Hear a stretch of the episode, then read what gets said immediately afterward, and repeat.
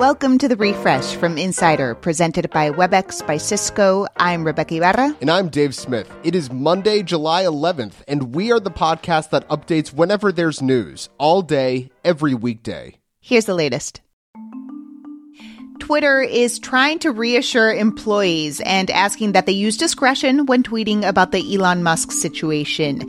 In case you took a long weekend, Musk, not so surprisingly, pulled out of the Twitter deal, saying the platform lied about the number of bot accounts and saying he won't even pay the agreed one billion dollars backout fee. But Twitter isn't letting Musk get away so easily. Bloomberg reports it's retained a high-powered New York law firm to enforce the merger agreement. Japan is still reeling from the assassination of former Prime Minister Shinzo Abe on Friday. Secretary of State Antony Blinken visited with current Prime Minister Fumio Kishida. More than allies, we're friends. And when a friend is hurting, other friends show up. Abe's family will hold a private funeral on Tuesday. As for the suspect, police say he may have had a personal motive related to Abe's support for the South Korean Unification Church, also called the Moonies. A Texas woman claims that if a fetus is considered a life after the overturning of Roe v. Wade, then it should also be considered a passenger in the carpool lane.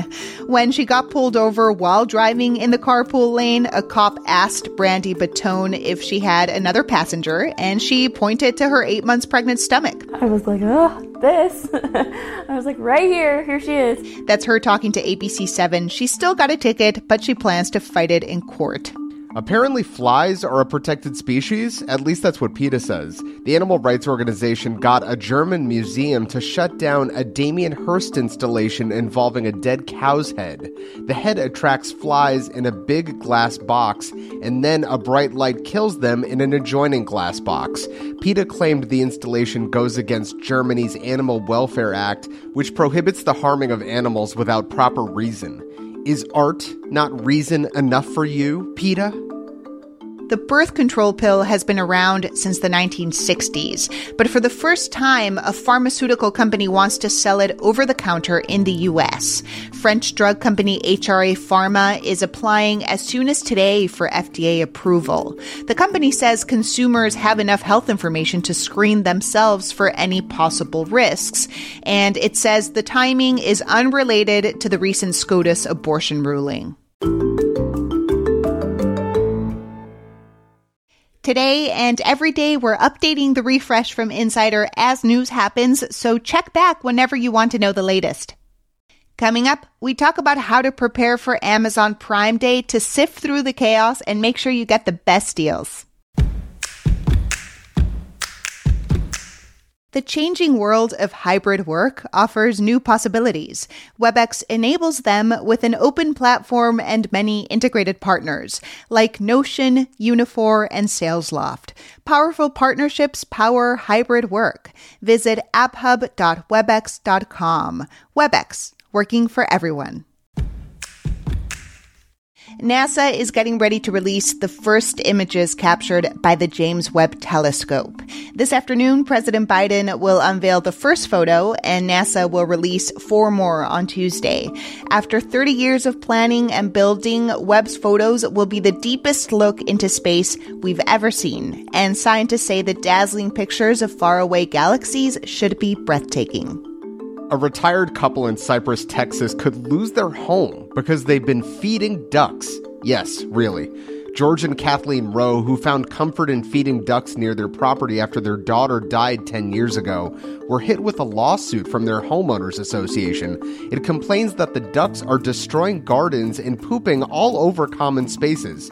If the Rowes lose the suit, they'd be liable for two hundred fifty thousand dollars in fines or, if they can't pay, foreclosure. For ducks' sakes.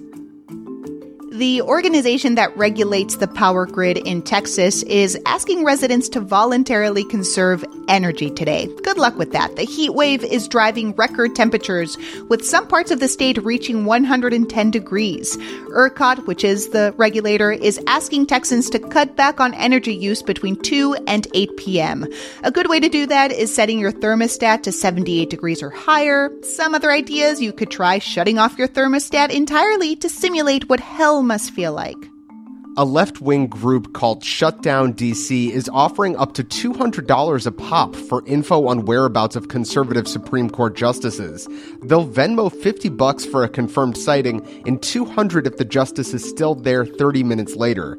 This is the same group that helped organize protesters outside of Morton's Steakhouse in D C after they learned that Justice Brett Kavanaugh was eating dinner there. The largest grove of giant sequoias in Yosemite National Park is safe for now. Fire crews have managed to protect the legendary giant trees from the two thousand acre Washburn Fire. Sequoias can tower to more than twenty stories tall, with some thought to be older than two thousand years.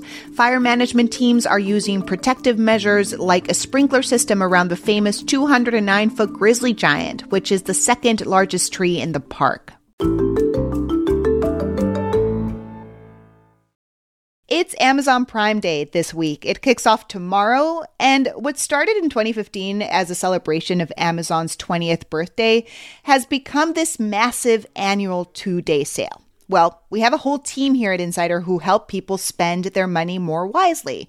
And to help you sort through the thousands of discounts and separate the hype from the real deals, we're talking to Insider's Sarah Sorrell. Hey, Sarah.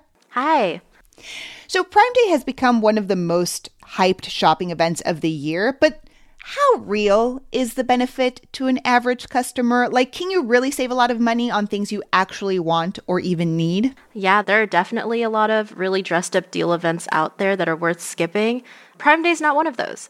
It's approaching on par with Black Friday and Cyber Monday, making it the biggest sale event of the summer. It's probably the second biggest sale event of the year. It may have definitely just started as marketing, but now in twenty twenty-two, Prime Day is worth checking out. And what types of products can listeners get especially good deals on during Prime Day? So a lot of products drop to really worthwhile prices. Keep an eye on T Vs, keep an eye on smart home gear, tech products, home goods, small appliances. These are products you can score really solid savings on. And of course, the best deals that you'll find will be on Amazon gear. It's their holiday, after all. Um, so things like Echo speakers, Kindle e-readers, Fire tablets, Fire T Vs. This is the best time of year to shop for those, and they will not drop to these prices again until Black Friday. And what about products to avoid buying during Prime Day because the deals just aren't as good as they seem? It's less likely that you'll find what we call a bad deal, you know, but more likely that you'll find a product that isn't actually worth buying. You know, Amazon sells so much stuff from their warehouses and also from small party businesses. So there's a lot of no-name products out there that might actually just be out there to scam you. So long as you do your research on the product you're buying, just, you know, keep an eye out for products that are actually worth your time. Otherwise, the deals are pretty worth it. Have you found any specific products or, or types of products, though, to avoid? Maybe give our listeners one or two good examples. I think that you can find a lot of not worthwhile tech products. So like, you know, sometimes if a brand name looks like it might be sketchy with tech or like tech accessory, maybe do your research, look into the ratings and the reviews there. So maybe avoid some products from companies you've never heard from. Yeah, or keep an eye on our reviews, because maybe even if you haven't heard of a brand, it might still be worthwhile. But that's why you can kind of keep an eye on like the number of ratings on a product or how many people like will post pictures of the product and say that they like it. Just you'd be surprised how much information you can find if you scroll all the way down to that sweet customer review section. How about alternatives to Prime Day, right? Like, are there other online shopping sites that might offer similar deals if listeners just want to avoid Amazon altogether? Yeah, uh, Prime Day has grown to be such a huge shopping event that other retailers are definitely hopping in on the festivities. So if you'd rather not shop Amazon, or if you don't have a Prime membership, because Prime Day is a Prime member exclusive, don't sweat it. Other big stores like Target and Best Buy have already announced their competing sales, and Walmart always hops in every year.